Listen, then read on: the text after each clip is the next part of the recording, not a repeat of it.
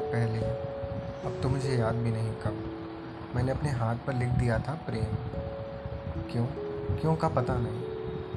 पर शायद ये मेरे भीतर पड़े सूखे कुएँ के लिए बाल्टी खरीदने की आशा जैसा था।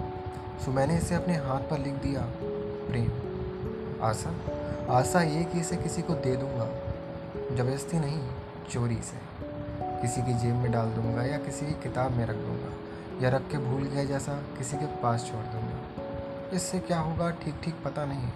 बस शायद मेरा ये प्रेम जब उस किसी के साथ रहते रहते बड़ा हो जाएगा, तब तब मैं बाल्टी खरीद कर अपने सूखे कुएँ के पास जाऊँगा और वहाँ मुझे पानी पड़ा मिलेगा।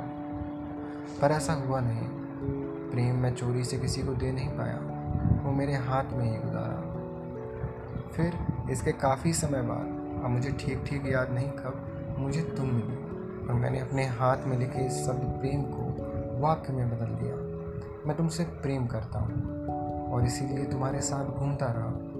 सोचा इसे तुम्हें दे दूँगा।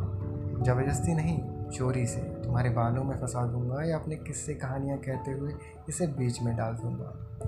फिर जब ये वाक्य तुम्हारे साथ रहते रहते बड़ा हो जाएगा, तब मैं अपने कुएँ के पानी में बाल्टी समेत छलांग लगा जाऊँगा।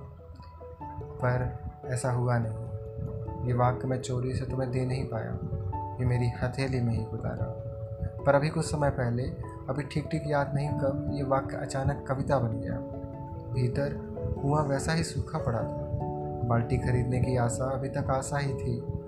और ये कविता इसे मैं कई दिनों से अपने साथ लिए घूम अब सोचता हूँ कम से कम इसे ही तुम्हें सुना दूँ।